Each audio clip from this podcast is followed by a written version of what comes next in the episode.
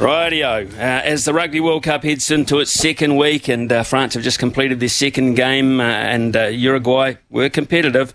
Um, uh, the All Blacks uh, have got Namibia tomorrow. It might, it might have uh, seemed a chance to collectively catch our breath, and well, maybe it has been. But that's not quite the nature of World Cups, especially, especially when you are zero and one as we have, uh, have a selection injury, have injury and uh, confidence headaches as well. Uh, I mean, where are the All Blacks at this stage? The game of the round looks like it'll come on Monday morning when Australia and Fiji lock horns in a crucial Group A encounter, but that's a long way away in rugby years, especially when you consider the full weekend of NPC footy as well.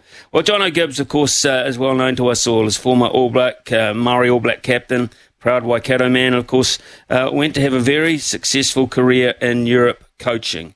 Back home now, and after being saddled with those clowns on the good oil a few weeks ago, it's a, a mini miracle he's answered our call this morning. Jono, how's it going? Um, thanks thanks for your time this morning. Yeah, no worries, Smithy. Thanks, thanks very much. Uh, I don't know if Clado will be too happy with that um, assessment of the good oil. Uh, well, I think it's pretty accurate myself, just personally. But uh, moving along, moving along. Hey, uh, first week of the World Cup, and France, of course, now have had two games. Uh, you know uh, French rugby uh, very, very well. what have you made of the first week in France, in particular? Yeah, look, I think um, you know they've got the infrastructure, you know, because of the, the, the European football competition they held there. Uh, you know they do things really well in the in the cities where the games are on. You know the fan zones, all that sort of stuff. Um, from a supporter's point of view, I guess the only problem they've had is they ran out of beer at the stadiums, um, especially for the Irish supporters. They weren't too happy. But um, you know, I, I think it's going to gain momentum. The, the French team, like you say, uh, have had two wins now, and as the as the tournament goes on, I think the expectation and pressure for, for France will keep building. Um, but they're, they're certainly looking on track. They are looking uh, on track. I mean, I wouldn't say they'd be overjoyed about this morning, but uh, most of those players won't feature when it gets really serious, will they?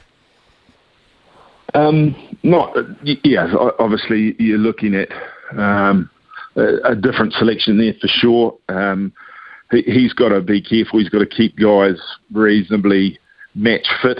Uh, so those are the those are the games that he'll he'll try and manage a squad. But yeah, there's some key guys not not on the grass today, and you know uh, Uruguay were good value, um, and it took probably that that 70th minute try and a good bit of rugby from France to finally, you know, to separate themselves. So it's good for the competition.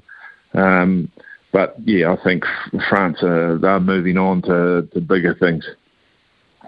Andy Farrell's interesting, and, and you'd know Andy Farrell pretty well as, as well. He's gone whole hog race basically. Just uh, he's got Conor Murray, Murray at halfback, halfback instead of Jamison Gibson Park. But aside from that, that is nearly his starting side against Tonga. And if I look at the draw, uh, he's uh, he's going to take on South Africa. Then, of course, he's got a crucial game against Scotland. I mean, he's just taken an, an exact opposite approach, isn't he? yeah, um, and again, it's his comments this morning in the media or yesterday around, well, you're damned if you do, damned if you don't. Um, they're comfortable where they're at as a squad. That's what they want to do, a bit of continuity. Um, you know, they want to have uh, a bit of stability at this part of the, the tournament, and that's the way they've approached it. But um, I think each squad probably has their own sort of dynamic going on inside their camp, and that's how sort of Ireland have made a selection that they feel like that's what they need for their group um, right now. So yeah, it is, it's, it is different. It's interesting, but I think it just shows also from the punter's point of view, from the outsider's point of view, um, you know, things that are going on inside a team, um, sometimes they're, they're, they are really different to what you see on the outside. From a coaching perspective, um, and I'm sure you, you, still watch it through that lens uh, as well. What about the officiating? What what about the game itself? I mean, this is the pinnacle of the game. This is its showpiece. Um, I, I, just wonder about the inconsistencies and, and the level of officiating. How do you feel about that, John? Do you get frustrated from time to time?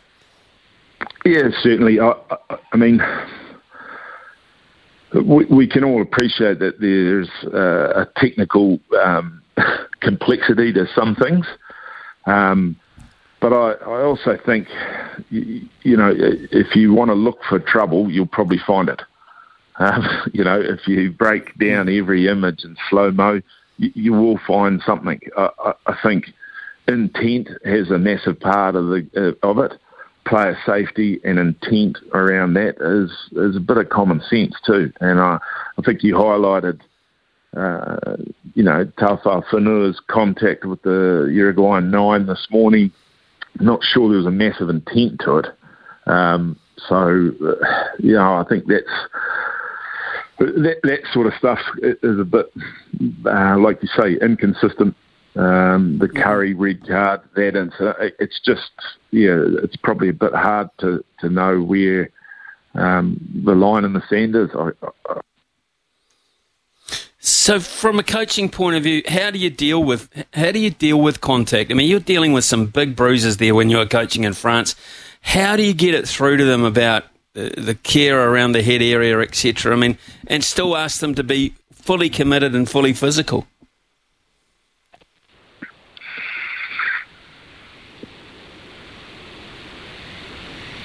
Oh, might have lost Jono. No, no, might I'm have, here. Uh, I can still oh, hear you. Yep. Uh, did, did, you hear? Oh, sorry, I'll ask you that again then. Uh, from a coaching point of view, uh, John, how do you deal? How do you deal with your players, and how do you uh, try to coach them in the uh, contact in the head area, but still ask them for that level of 100% physicality? Yeah, look, it's it's uh, you know the actual, you know, if you're in a good position nice and early and as a defensive line, you've got more chance to execute uh, a tackle correctly and safely. If you're late into position, if you're scrambling, if you're not balanced, and you know there's a late change of direction or the attack have the momentum, yeah, that's when your technique becomes uh, under under pressure. So you know, from a from a coaching point of view, we try and talk about getting ourselves in the in, in the right position early. You know, and you know, working on how we're how we're getting to the tackle, and making sure we're we're as quickly in place as possible, and then you know, there's some pretty basic rules around tackling. You know, uh, mm. under the ball, if you're the inside uh, tackler, making sure we we we're we're targeting under the ball, and if you're the outside tackler, the second in the tackler, you know that, that's when you need to be very uh, mindful of the, the head position of, of the ball carrier. But the more time you have, you know, and that means the quicker you are in position, the better chances you are of, of executing correctly. Cool. Okay. Yeah, great exp- explanation, actually. Um, uh, Jono, the All Blacks, uh, what have you made of uh, them? Uh, we've only seen them once, but we've seen them a lot going into the World Cup, and, and I'm sure you've studied those performances. Uh, where do you think we are placed now? Um, look, I, I, without going into the, the post mortem ad nauseum, because that's been done, but I, you know, for me, uh, the individual error rate would have been highlighted. I mean, across the board, you know, if you have 15 or 23 All Blacks and they make one error per game, that's that's just far too high. So I, I think they they'll be, um, you know, putting putting a focus on on the individual to to to really minimise their error rate and, really reduce that. I think it's been talked about already around the exit strategies. Um, and you know, and backing their skills to play, or you know, kicking quickly and then having a good chase line in place to, to put pressure. So I think a couple of things there that, they'll be looking at. Um, but I think they've also got to keep the confidence. Honestly, uh, you know, they've got to look at a few things in that game that actually pointed to, um, you know they're on the right track in some areas. The, you know, they can strike off first phase. They showed that in, in the French game. It just only happened twice. So they'll be looking to to to keep uh, the confidence in that that they can take teams apart off the first phase. Um, they did have opportunities in the in the opposition 22, so they are getting themselves into the right part of the field. So how they got themselves there was they, you know, they built pressure with holding on to the ball. Um, so they could do that still, um, and they were getting uh, opportunities in the 22. They just didn't convert them. So I, I think there's still stuff in there that, um, you know, the evidence would still, you know, for me, they should be still taking confidence from a couple of things, and it's why it didn't really translate into scoreboard pressure or translate into an, a victory was, like I say, I, I think individual errors, and uh, and I think they they need to, um, you know, understand that they're going to receive a lot of kicks, and you know how they get out of their half. Um, you know, they've, they've got to be all on the same page there. Are we uh, big enough physically uh, to win it uh, in a physical manner? I mean, we we match up against uh, France, we match up against uh, Ireland uh, or South Africa. Are we, are we big enough physically, Jono, in your opinion, to win the game up front like that, or do we have to start inventing and using the flair that we know that we've got? Um, I, look, I think, yeah, look, physically, yeah, we are um, we are equipped. You know, we, we look at that Mount Smart game. Um, I, I, think that pointed to uh, some really, really good um, uh, benchmark from a pack, and I, I think there is that um, confidence that they, they, can they can win a set piece battle. I, I, just think, like you say, the flair part. Um, for me, it's yeah, it's backing the skills that they do have, and if they are 30 metres off their own line, and the opposition's showing them a showing them space on the edge, they, they've got to they've got to back their skills to be able to exploit that that space on the edge, and um, that's that's what All Black rugby is.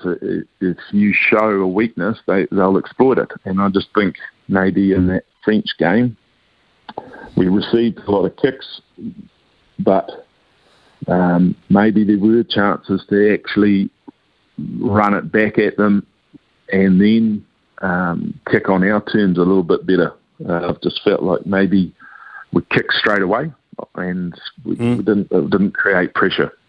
Because um, ultimately, you, you want to kick the ball to to to win it back, or to put the opposition under pressure, and I'm not sure we we did a lot of that. Well, uh, tomorrow and and um, uh, the All Blacks are playing, but there's another very important game which uh, you might have an eye on as well because you've got history with uh, Waikato and the Chiefs as well, and yep. they're going to Bell Park and Pakuranga to play against Auckland. Now, uh, I'm not sure before you went away and on your coaching um, expanse that you you uh, ever dreamed you'd come back and, and watch uh, Waikato play Auckland at Bell Park and Pakuranga, but that's what's happening at NPC level. What do you make of that? Yeah, look, it, it, it's it's a bit of a sign of the times.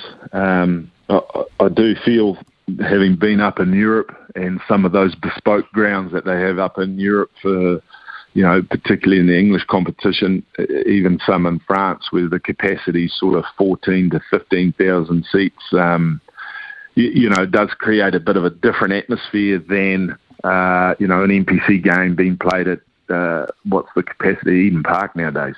Um, so, mm. uh, you know, I, I, think there's, there's a bit of a, um, a bit of common sense in shifting away from Eden Park, but yeah, look, I think it's, regardless of where they play, Smithy, this is a massive game for Waikato because, um, you know, it, two wins out of seven games.